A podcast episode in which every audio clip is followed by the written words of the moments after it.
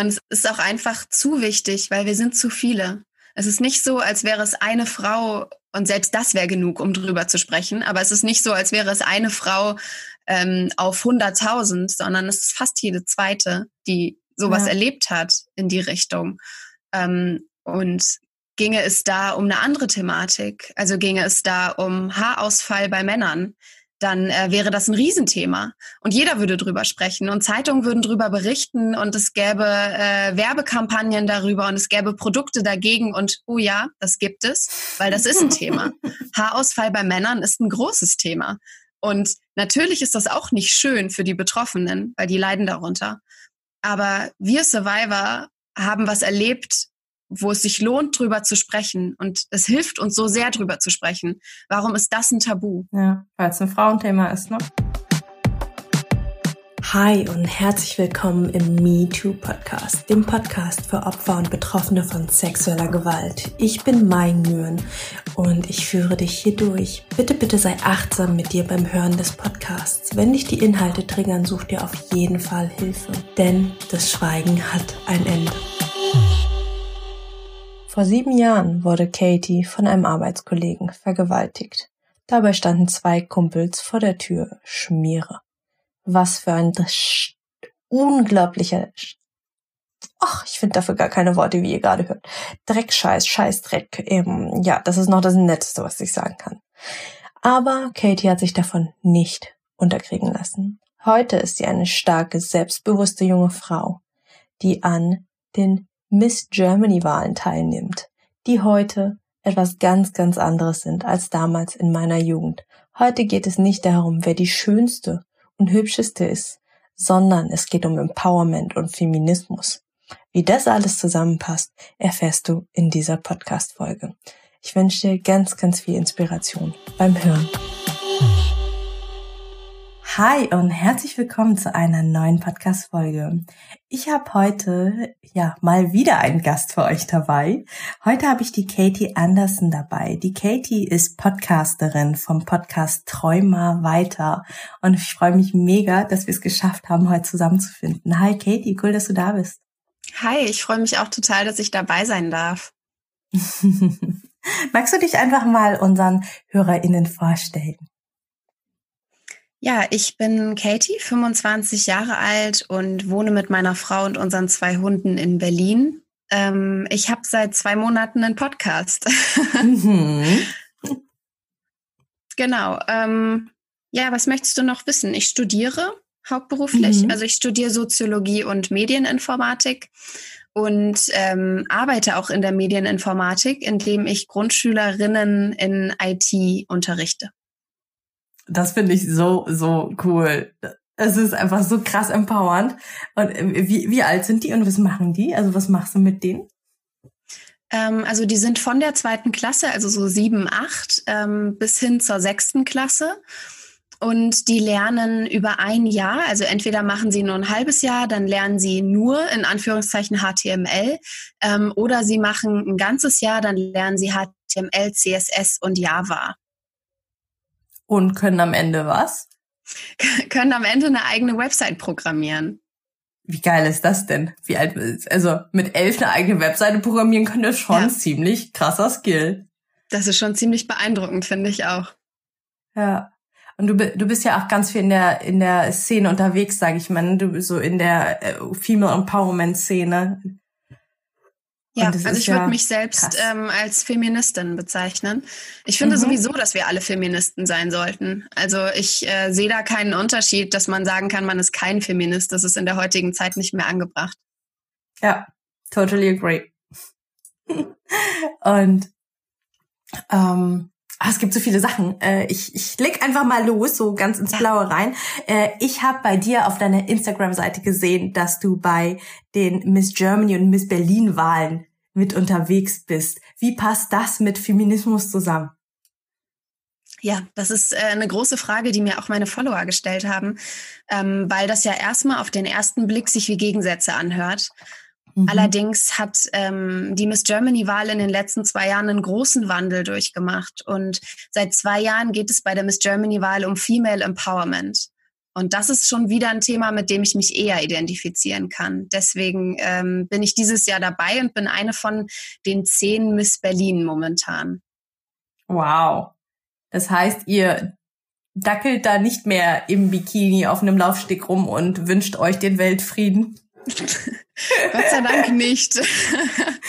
Das äh, wäre auch wirklich so mit meinen Prinzipien überhaupt nicht ähm, vereinbar gewesen.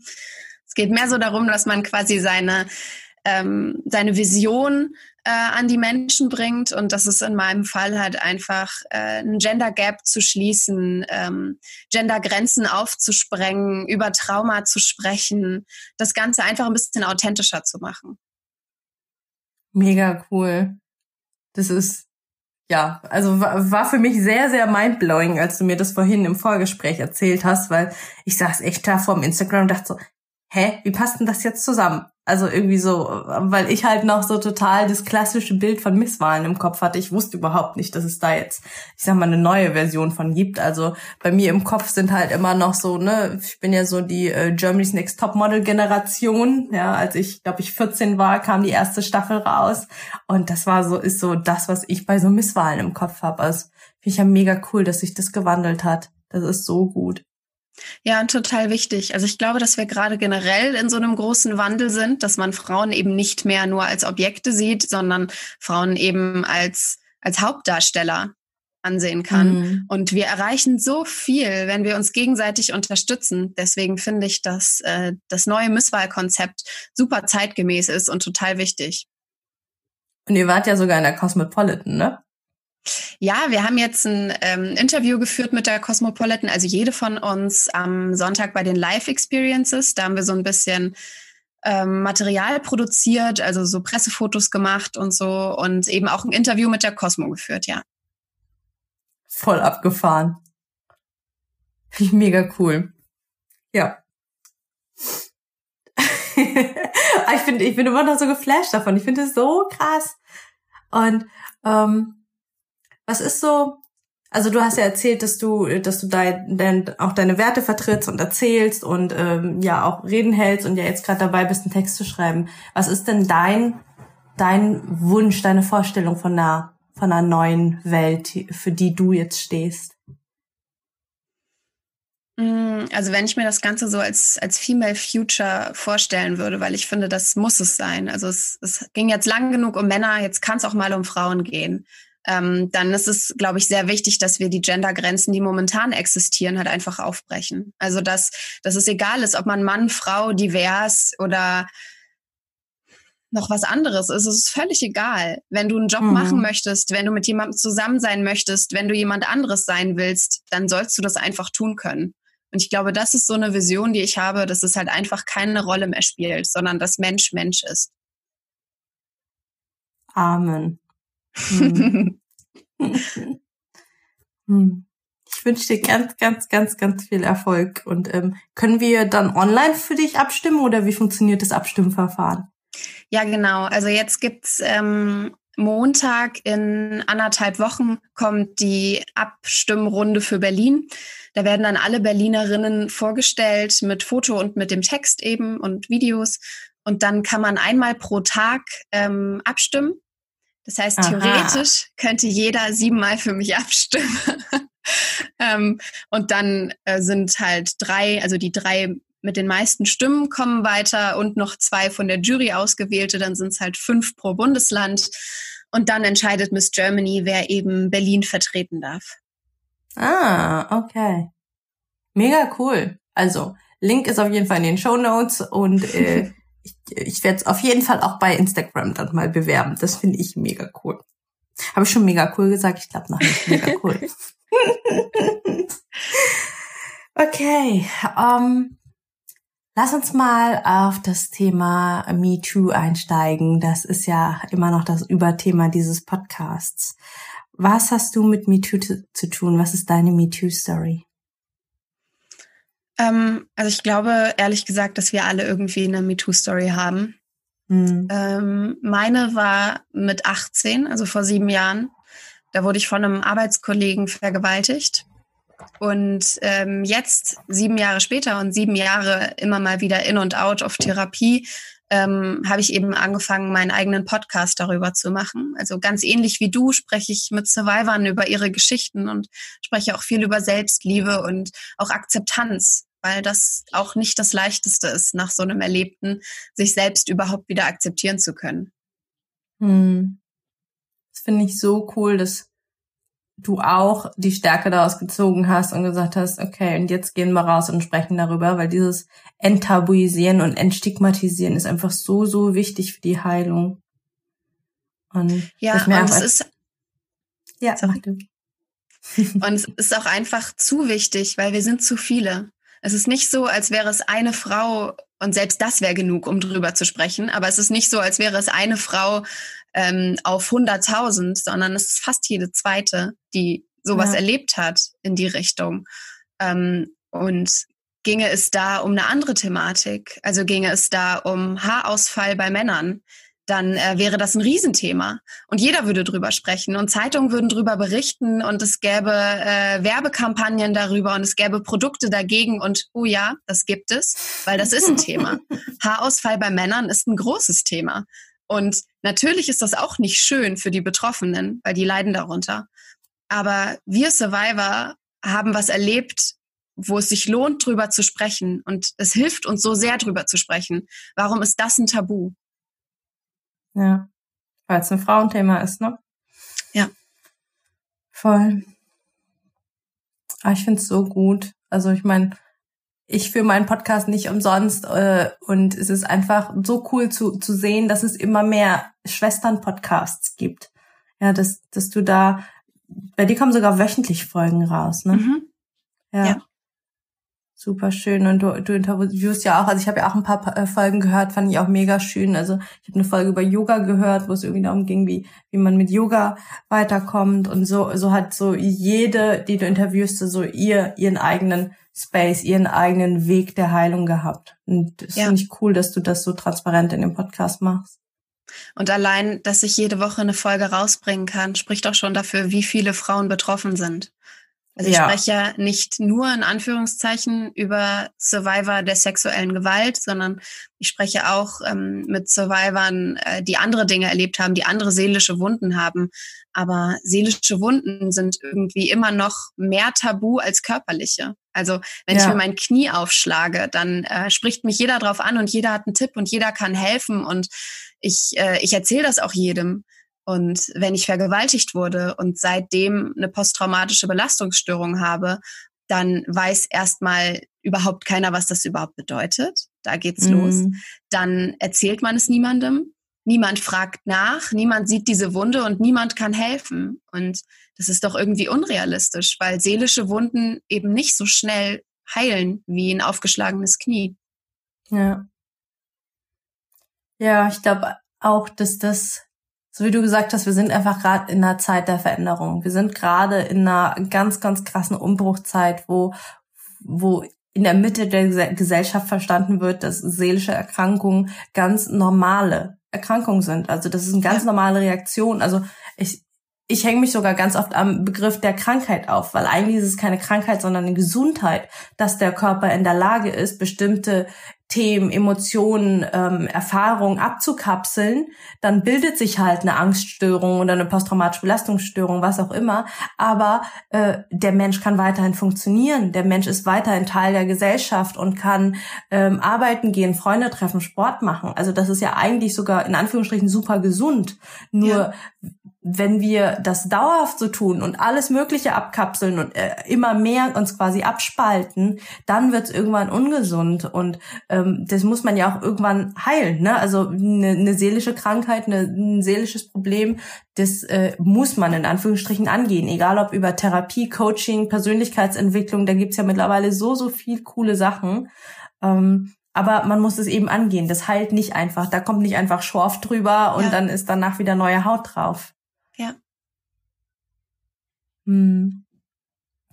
Ähm, magst du, nur wenn es für dich in Ordnung ist, ein bisschen näher drauf eingehen, was genau passiert ist bei dir? Also du hast schon erzählt, es war ein Arbeitskollege, der hat dich vergewaltigt. Ähm, kannst und magst du da ein bisschen mehr zum Setting erzählen? Also was da passiert ist und wie es dir danach ging, was du dann getan hast? Hallo Hund. ähm, ja, also ich, ich war 18, wie gesagt. Wir haben zusammen mhm. gearbeitet und er hat, ähm, weil er umgezogen ist, alle Arbeitskollegen zu sich nach Hause eingeladen zur Einweihungsfeier. Und als ich dort ankam, war kein weiterer Arbeitskollege vor Ort, nur seine zwei besten Freunde. Das fand ich aber erstmal nicht komisch, weil viele sagen ab, viele kommen zu spät, ähm, wie auch immer. Und wir kannten uns ja auch. Ähm, deswegen bin ich geblieben. Und nach so ein paar Minuten, ähm, so mit solchen Spielen, die man dann halt spielt mit 18, so Wahrheit oder Pflicht, ähm, sind seine zwei besten Freunde dann vor die Zimmertür gegangen und ähm, ja, er hat mich vergewaltigt. Als das Ganze dann um war, haben seine zwei besten Freunde mich zur Bahn gebracht, weil ich mit der Bahn dort war. Und haben mir mhm. auf dem ganzen Fußweg dahin erzählt, dass das Ganze doch consensual gewesen sei und dass ich das gewollt hatte und ähm, dass Sex auch manchmal einfach härter ist und dass man es halt einfach zulassen und genießen soll. Ähm, während mir literweise, es fühlte sich zumindest so an, Blut die Beine runterlief. Ähm, Alter. Direkt danach habe ich tatsächlich nicht viel gemacht, außer lange zu duschen. Hm. Ich weiß, ähm, eigentlich muss man zur Gyn gehen und Abstriche nehmen lassen, aber in der Situation war das das am weiten, am weitesten entfernt, entfernteste, was ich ähm, hätte machen wollen. Äh, ich habe geduscht ewig im Sitzen, das weiß ich noch, weil ich mich nicht mehr auf den, auf den Beinen halten konnte. Und ähm, oh. ein paar Tage später, also ich habe tatsächlich Fotos von meinen Wunden gemacht danach. Ähm, so weit habe ich dann noch gedacht und war ein paar Tage später bei der Polizei und habe mit einem Beamten darüber gesprochen, was mir passiert ist. Und er sagte sehr ehrlich zu mir, dass ähm, in meiner Situation, in der es zwei Zeugen für die Gegenseite und einen Täter, der die, der die Gegenseite ähm, verspricht, äh, wenig Chance für mich ist, da überhaupt weiterzukommen. Und er hat mir erzählt, dass selbst wenn ich selbst wenn ich diesen Schritt gehen möchte vor Gericht, dass das heißen würde, ich würde da sitzen, ich würde meine Geschichte erzählen, die beiden Zeugen und der Täter würden das kommentieren können.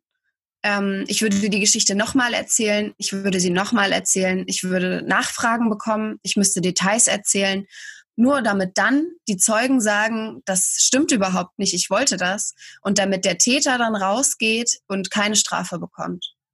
Also habe mhm. ich mich nach diesem Gespräch mit dem Polizisten dagegen entschieden, ihn anzuzeigen und ähm, habe dann sieben Jahre mehr oder weniger ähm, damit gelebt, mit meinem Trauma. Das wenig thematisiert, wenig darüber gesprochen, wenn überhaupt, also eigentlich gar nicht drüber gesprochen.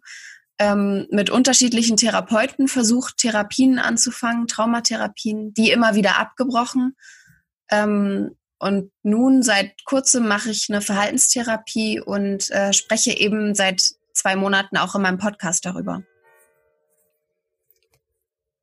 Boah, äh, allein also bei dem, was du mir erzählst, was der Polizist dir da erzählt hat, ne, oh, das, das macht mich so aggro, das macht mich so wütend. Es ist, es ist halt so, wir, wir leben halt so sehr in so einer täterschützenden Gesellschaft.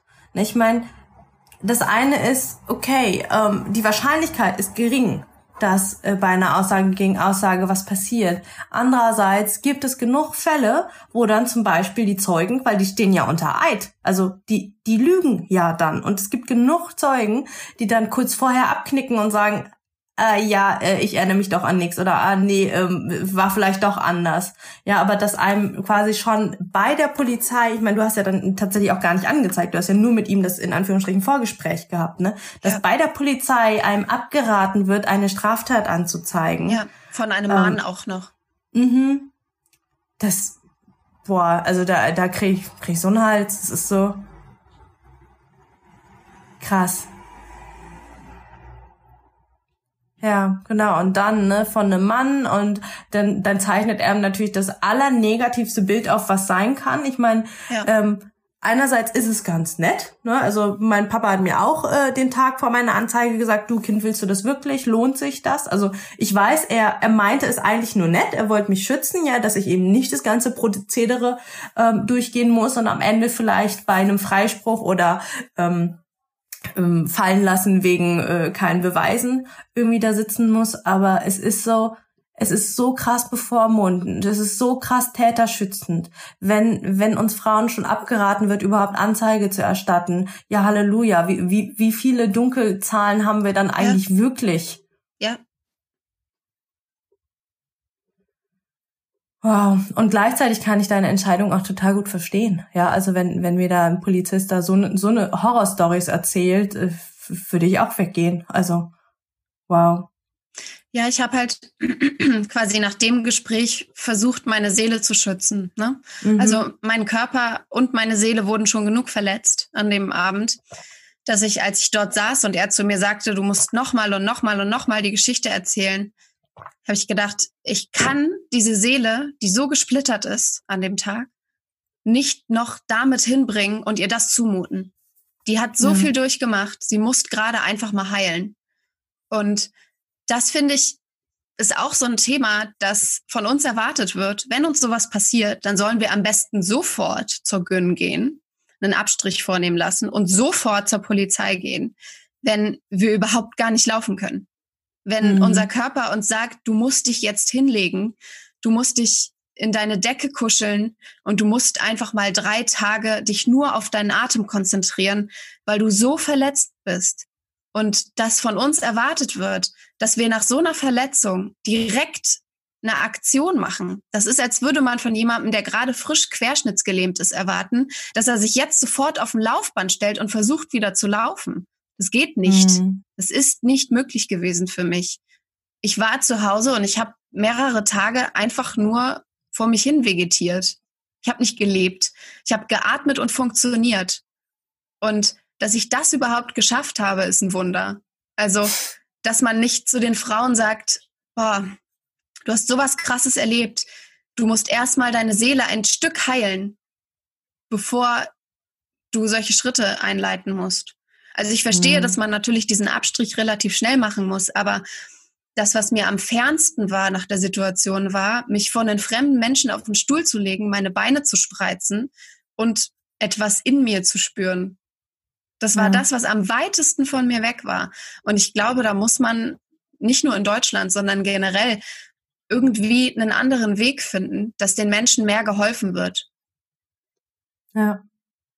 Und ich meine, ganz ehrlich, wenn wir, wenn wir ein bisschen weg von unserem aktuellen System gehen, wie es aktuell läuft, dann gibt es da so viele Möglichkeiten. Man könnte irgendwie, man könnte erstmal Frauen einsetzen, ja, dass man nicht prinzipiell äh, nur vor dem Arzt, der halt gerade da ist, äh, sein müsste, sondern sich auch fürs Geschlecht entscheiden kann. Ich kenne ich kenn viele Frauen, die sagen, ich hätte lieber eine Frau gehabt. Gleichzeitig gibt es aber auch ein paar wenige, die sagen, nee, lieber ein Mann. Und dass, dass man einfach selber als Opfer äh, entscheiden darf, äh, vor welchem Geschlecht von Arzt man sitzen mag, ja. muss, soll. Ähm, dann irgendwie, ja, warum muss es eigentlich in so einem krass klinischen Umfeld sein? Ja, warum ähm, kommt der nicht einfach zu einem nach Hause, wie so ein Hausarztbesuch? Ja, weil dann ist man in seinem eigenen Safe Space zu Hause, dann liegt man vielleicht auf seinem eigenen Bett und hat vielleicht, keine Ahnung, den Partner, die Partnerin noch an der Seite, Kuscheltier, Wärmflasche, I don't know. Ja, also da, das, das nimmt ja schon mal ganz, ganz, ganz viel Stress und Druck raus. Und es ist so, äh, möglich wäre das alles, ja, aber es ist einfach, dann, dann kommen irgendwelche in Anführungsstrichen Ausreden, ähm, die eben den, ja, Status quo einfach beibehalten, sagen, nee, das geht doch nicht und ja, aber dafür muss man dann halt bei der Rechtsmedizin sein oder beim Gynäkologen und äh, das glaube ich nicht. Ich glaube, das ist einfach ein, es ist doch alles in Ordnung, so wie es gerade ist. Ja, und es hat halt auch einfach keine Priorität, ne? Also wäre es ein mhm. Thema wie Haarausfall, was Männer äh, belastet, dann würde es dafür einen Weg geben. Es gibt mhm. dafür Wege. Männer können sich jetzt irgend so ein Pulver da auf, dem, auf den Kopf drauf machen und dann sieht es aus, als hätten sie Haare. Es gibt Wege für alles. Aber es hat einfach keine Priorität. Frauen haben ja. keine Priorität und Survivor sowieso nicht. Ja. Deswegen sind wir hier, deswegen sind wir laut. ja. Mm. Du hast erzählt, dass du ganz viele unterschiedliche Therapien gemacht hast, also bei ganz vielen unterschiedlichen TherapeutInnen auch. Mhm. Mm, was waren so deine Therapieerfahrungen? Also was hat dir total gut geholfen? Was hat dir so gar nicht geholfen?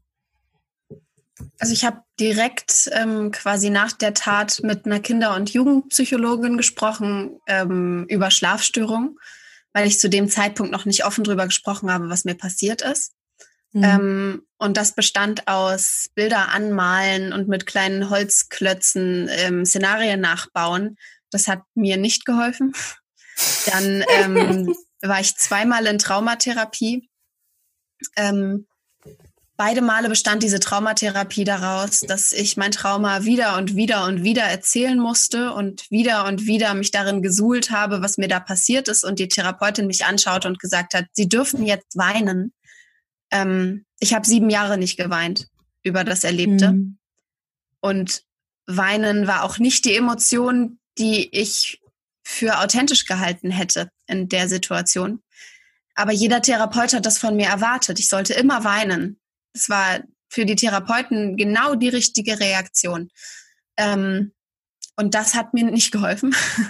Das hat eher dazu geführt, dass es mir wirklich schlechter ging. Also nach den Sitzungen bin ich nach Hause gekommen, beziehungsweise meine Frau musste mich abholen, weil ich ähm, nicht mehr fähig war, alleine Auto zu fahren, weil ich so in dieses Trauma zurückgeschleudert wurde, als wäre es wieder passiert. Ähm, und jetzt bin ich seit wenigen Wochen in Verhaltenstherapie die erstmal darauf abzielt, äh, die Dinge, die durch das Trauma entstanden sind, also die Angststörung und die posttraumatische Belastungsstörung zu behandeln und äh, sich quasi nicht damit auseinandersetzt, woher das alles kommt, sondern erstmal kurzfristige Hilfe bietet. Und das mhm. hilft, also momentan zumindest. Das ist gut, dass du da was gefunden hast. Und das, das mit dem Trauma, äh, mit den Traumatherapien, oder oh, da, da kriege ich ja, also da rollen sich mir jedes Mal die Fußnägel hoch, wenn ich das höre. Das ist so dieses ganz, ganz altbackene ähm, Bild von Traumatherapie, dass man da eben einfach über das Trauma spricht und einfach oft genug drüber spricht und äh, ja bitte auch weinen, weil wie übergriffig ist das denn, ja, dass da jemand sagt, okay, ähm, du musst jetzt weinen und danach bist du wieder heile, ja. ja. Und ähm, da einfach, also die Hirnforschung ist einfach so, so viel weiter heutzutage. Ich meine, ich bin ja in Traumatherapie-Ausbildung und es ist einfach so krass, weil es ist einfach das aller, aller Falscheste, was man tun kann, einem traumatisierten Menschen ähm, zu sagen, er soll immer, immer wieder die gleiche Geschichte erzählen, weil die ich sag mal, die alte Schule sagt, ähm, ja, dadurch härtet die Person ab und dadurch wird es weniger schlimm. Ähm, das, was tatsächlich im Gehirn passiert ist, es entsteht ein Flashback. Ja, und ein Flashback bedeutet nicht, es ist ein, ähm, ein Bild, was zu vielleicht 50 Prozent weniger intensiv ist zur Realität, zu dem, was damals passiert ist, sondern es ist zu 100 Prozent, also wirklich 100 Prozent, wie wenn man wieder in der damaligen Situation gewesen ist. Also ähm, das ganze Gehirn, das ganze Nervensystem, Adrenalin, Noradrenalin, alles wird hochgefahren, alle Bilder kommen wieder hoch, alle teilweise sogar Gefühle und Gerüche ähm, und die Person ist eins zu eins in der traumatisierten, äh, traumatisierenden Situation. Und wenn sie damit nicht umgehen kann, was sie in der Regel nicht kann, sonst wäre es ja nicht so passiert, ähm, dann hat sie quasi einfach nochmal das Trauma erlebt und nochmal und nochmal. Und das, das macht mich so traurig und wütend gleichzeitig, dass das immer noch, ähm, ja, ich sag mal, Status quo ist. Also es gibt, und als, ich sag mal, als Laie, ne, ich meine, wir sind ja dann Opfer, Betroffene, Überlebende, wir wollen ja eigentlich nur Hilfe und wir können ja von außen gar nicht so wirklich unterscheiden, welche Traumatherapieart ja. die Person jetzt eigentlich anbietet. Oh, ja. Oh, das macht mich wütend. also, ähm, wer lieber so dieses Neuere machen möchte, schaut mal nach Therapeuten, die ähm, Zusatzausbildung zum Beispiel in Somatic Experiencing haben.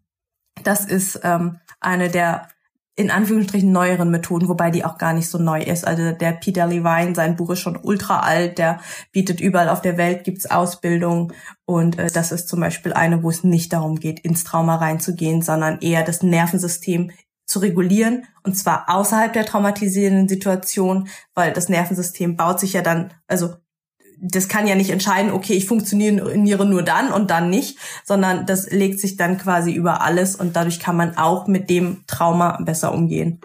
Aber, oh, das macht mich wütend. Wie man vielleicht hört. ähm, und so, jetzt äh, gehe ich mal aus dem Wütendsein raus und genau, Heilung. Was hat dir denn beim Heilen geholfen? Was hat dir geholfen, wieder klar zu kommen, wieder, wieder Katie zu werden? Ich finde das Wort ähm, Heilung total schwierig, weil ich mhm. glaube, dass ich, ähm, also wenn man von Heilung spricht, finde ich, dann spricht man immer davon, dass eine Verletzung, ähm, ein gebrochener Arm wieder zusammenwächst und dann wieder genauso ist wie vorher. Ähm, und ich glaube, ich werde nie wieder so sein, wie ich mit 17 war. Und das ist auch gut mhm. so. Also ich meine, ich will nicht wieder 17 sein, aber ähm, ich bin ein anderer Mensch dadurch geworden. Mhm. Und ich kann eher sagen, dass, dass ich vielleicht, wenn wir über Heilung sprechen, bei 60, 70 Prozent bin. Die 100 werde ich wahrscheinlich nie erreichen, aber das ist okay. Ähm, und auf diesem Weg von mir ist mein Arm gebrochen und er ist jetzt einigermaßen wieder zusammengewachsen, zumindest so, dass ich damit wieder schreiben kann. Nicht so, dass er genauso ist wie vorher, aber ich kann ihn wieder benutzen. Ähm, auf dem Weg hat mir jetzt vor kurzem geholfen, den Podcast darüber zu machen. Das ist für mich ein, ähm, ein großes Thema, das mir wirklich viel weiterhilft, weil es auch einfach das Gefühl gibt, dass man nicht alleine ist. Mhm. Dass viele Menschen etwas erlebt haben, was ihnen wehgetan hat. Ähm, und dass viele Menschen eben auch ein offenes Ohr dafür haben. Also ich glaube, der Podcast hat jetzt einen riesen Unterschied gemacht in meiner Heilung. Ich glaube, ich habe vor dem Podcast vielleicht eine Heilung von 50 Prozent gehabt und innerhalb dieser zwei Monate einen Satz auf 60 gemacht. Ähm, mhm. Das war, das war ein großer Unterschied. Dann ähm, hat mir meine Wahl quasi meiner Beziehungs- und ähm, Lebenspartner ähm, geholfen. Ich habe vor meinem Trauma äh, nur mit Männern geschlafen, beziehungsweise ich war auch nur mit Männern zusammen und habe das auch nie thematisiert, ob das vielleicht anders äh, auch interessant wäre für mich. Ähm, und nach meinem Trauma und nach der Beziehung, die ich zu dem Zeitpunkt noch mit einem Mann hatte, habe ich dann angefangen, mich mit Frauen zu treffen. Und das hat mir unheimlich geholfen, weil es den ganzen Druck einfach genommen hat. Diesen Druck, dass anatomisch das, was da passiert ist, nochmals passieren könnte. Ähm, das hat sich ja alles erledigt durch die Wahl meiner Beziehungspartner. Und bis heute, also ich bin jetzt verheiratet mit einer Frau und sehr glücklich, ähm, mhm. bis heute hilft mir das. Also ich glaube, würde ich noch mit Männern zusammen sein, dann wäre wahrscheinlich mein Heilungsstatus auch noch ein anderer. Mhm. Wow. Gratulation zur Hochzeit übrigens. Danke. hm.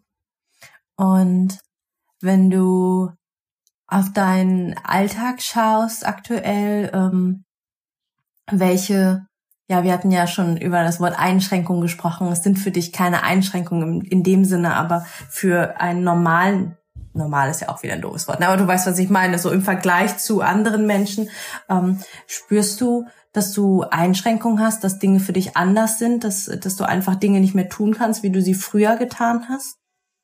Ja, klar. Ähm, also über Einschränkungen haben wir ja gerade schon gesprochen, dass, dass ähm, wir das nicht wirklich als Einschränkung sehen. Also es schränkt mich nicht ein, sondern ähm, Hallo Hund. Der Kleine muss mal gerade hier mit rein. Ähm, es schränkt mich nicht in dem Sinne ein, dass ich Sachen nicht mehr machen kann, sondern es sind einfach Sachen, die ich akzeptiert habe. Also ich habe akzeptiert, dass ich ähm, nachts nicht mehr alleine Bahn fahren möchte, zumindest auch nicht ohne Hund. Also wir haben ja zwei und ohne den Großen fahre ich nachts ähm, nicht Bahn oder gehe auch im Dunkeln nicht raus. Ähm, ich habe akzeptiert, dass ich Angst im Dunkeln habe. Also mhm. auch wenn ich alleine in der Wohnung bin und meine Frau arbeitet spät und ich muss auf die Toilette, dann nehme ich mindestens einen Hund mit auf die Toilette ähm, und mache wow. auch, also ich laufe quasi hier durchs Schlafzimmer, mach das Schlafzimmerlicht an, geh in den Flur, mach das Flurlicht an, mach das Badezimmerlicht an, geh ins Bad, komm wieder raus, Badezimmerlicht aus, Flurlicht aus, Schlafzimmerlicht aus. Ähm, das hilft mir einfach, um mich sicherer zu fühlen. Ähm, ich gehe nicht mehr auf Konzerte, ähm, ich gehe nicht mehr in Freizeitparks, aber auch einfach, weil ich diese, diese Menschenmasse nicht einschätzen kann. Also mhm. ähm, in Achterbahnen bin ich in so einem Gestell fest und ich kann nicht raus. Ähm, und auf Konzerten bin ich in einer Menschenmasse und komme nicht raus. Also alles, was mich irgendwie eingrenzt, mache ich nicht mehr so gerne. Ähm, es ist nicht so, dass ich es nicht mehr kann, also hätte ich Lust, hätte ich jetzt richtig Lust, in den Freizeitpark zu gehen, dann könnte ich das natürlich trotzdem machen. Ähm, es wäre für mich nur nicht der größte Spaß, wie es mit 16, 17 war. Mhm. Ich lasse mir ungern Blut abnehmen, weil das für mich, mich selbst halt einfach, ähm, es überschreitet eine Grenze, weil es mhm. quasi in mich geht und etwas aus mir rausnimmt. Ähm, das ist ein großes Thema für mich ja, sowas alles. Ich trinke auch keinen Alkohol, ich nehme keine Drogen, weil das für mich Kontrollverlust bedeutet. Ähm, aber für mich persönlich ist das, wie gesagt, keine, keine Einschränkung, sondern einfach eine Art zu leben mittlerweile. Hm.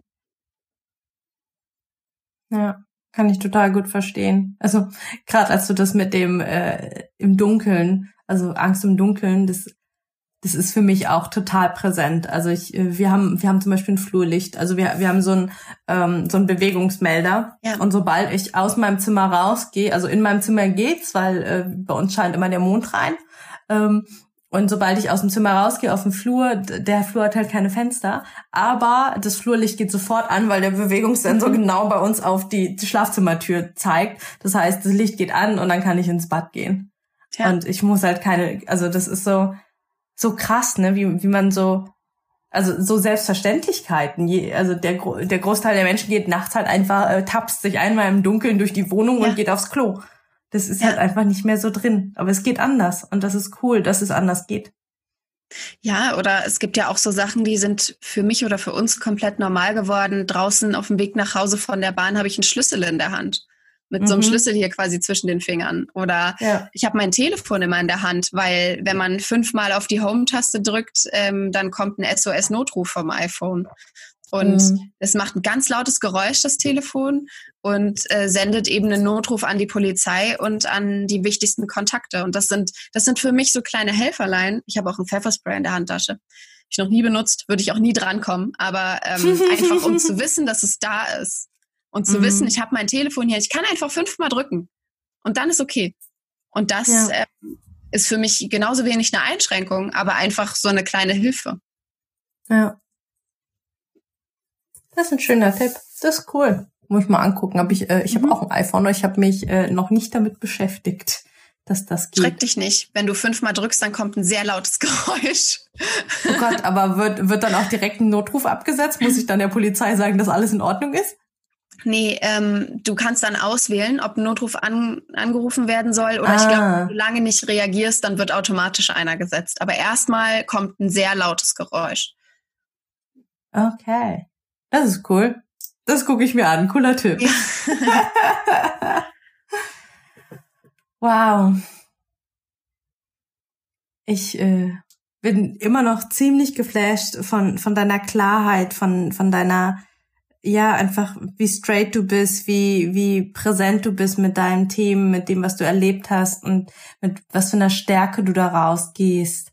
Ähm, du hattest vorhin schon kurz angesprochen, Empathie ist ja zum Beispiel was, wo du sagst, dass, dass das einfach was ist, was du einfach unglaublich krass lernen musstest und gelernt hast nach dem Vorfall, weil du ja jetzt einfach Menschen ganz anders einschätzen willst und ja. musst.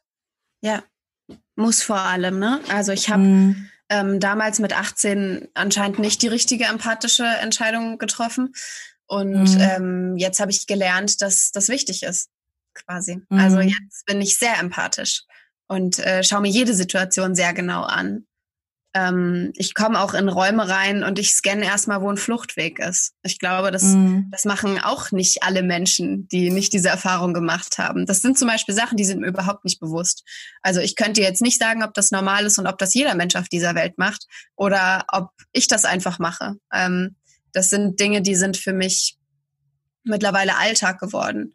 Aber die geben mir eben auch Sicherheit. Und diese Empathie gehört auch dazu. Ich habe durch meine Empathie mehr Sicherheit, weil ich Menschen relativ schnell einordnen und einschätzen kann. Hm. Hast du noch so andere Skills, so wo du sagen würdest, die sind dadurch auch super stark gewachsen? Hm. Ich habe einen Selbstverteidigungskurs gemacht. Das ist vielleicht cool. jetzt kein, kein Skill in dem Sinne, aber auch erst vor kurzem, letztes Jahr. Ähm, das bietet meine Uni nämlich kostenlos an. Und dann haben wir mhm. ähm, geübt, wie man sich aus jeder Situation befreit. Und das gibt mir halt auch wieder so Sicherheit. Also ich weiß, mhm. egal, mhm. ähm, wenn mich jemand an eine, an eine Tür drückt, meine Hände festhält ähm, oder versucht, mich selbst festzuhalten, ich weiß, wie ich rauskomme. Mhm. Ähm, das sind wieder so Sicherheitsgeschichten, ich weiß tatsächlich nicht, ob ich noch irgendwelche Skills dadurch habe, weil das alles für mich so normal geworden ist. Ähm, mhm. Ähm, ich bin sehr sensibel, also auf, auf alles, nicht nur auf andere Menschen, auch auf Launen von Menschen. Also sobald jemand irgendwie seine Laune ein bisschen ändert, ähm, merke ich das. Mhm. Ähm, ich bin sehr schmerzempfindlich. All diese Sachen, die halt zur Hochsensibilität gehören, ähm, ja, und ich, also doch, was ich auf alle Fälle dadurch, dadurch gelernt habe, ist ähm, egoistischer zu sein. Ich habe in meinem Podcast mit einer Freundin darüber gesprochen, dass ich gesagt habe, ich bin sehr egoistisch mittlerweile. Und sie hat gesagt, das ist kein Egoismus, das ist radikale Selbstfürsorge. Und ähm, mm. das ist mein Lieblingszitat momentan, ähm, weil es so wichtig ist, dass man sich um sich selbst kümmert und ich finde, Egoismus ist so ein negativ behaftetes Wort, obwohl es eigentlich was ganz Positives ist. Also man sollte sich selbst den Moment nehmen und man sollte, wenn man seit drei Wochen Lust hat zu baden, dann sollte man einfach baden gehen. Oder wenn man ja. abends Lust hat, noch eine zweite Tafel Schokolade zu essen, dann soll man einfach diese zweite Tafel Schokolade essen. So, das tut nicht weh. Ähm, wenn der Körper das braucht oder die Seele das braucht, dann sollte man das einfach zulassen. Und ich glaube, das habe ich auf alle Fälle dadurch gelernt. Also, dass ich mich selbst, um mich selbst viel, viel besser kümmern muss. Hm. Ich hatte kurz das Welle ab. Ich glaube, das war einfach nur die Zustimmung von deinem Hund. Ja. ähm, einfach mehr auf sich selbst zu hören, weil ähm, man weiß schon selber am besten, was man braucht. Ja, Dem stimme ich Schlaf. sehr zu. Ja, oh Gott, heute war Vollmond. ich bin so ja, aufgewacht und dann strahlt, mhm, und dann strahlt mir der Vollmond so mitten ins Gesicht. Ich so, ja. hallo Vollmond. ja, oh, das ist ein schönes Zitat. Ja, das ist kein Egoismus, sondern radikale Selbstfürsorge. I love it. Ich glaube, das schreibe ich mir irgendwo hin. Das ist cool. okay. Ich bin mit meinen Fragen soweit durch und ähm, ja, würde dir einfach gern das letzte Wort überlassen.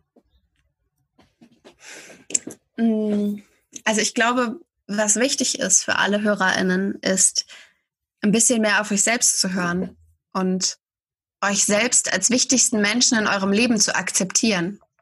Denn wenn ihr euch nicht gut genug um euch kümmert, wer soll es dann machen? Deswegen ähm, würde ich, glaube ich, auch quasi mein letztes Wort mit Tojas letzten Worten beenden. Ähm, das ist kein Egoismus, das ist radikale Selbstfürsorge. Hm. Amen. danke dir, Katie. Ich danke dir. Wow. Ich hoffe, du hast auch so viele Aha-Momente gehabt.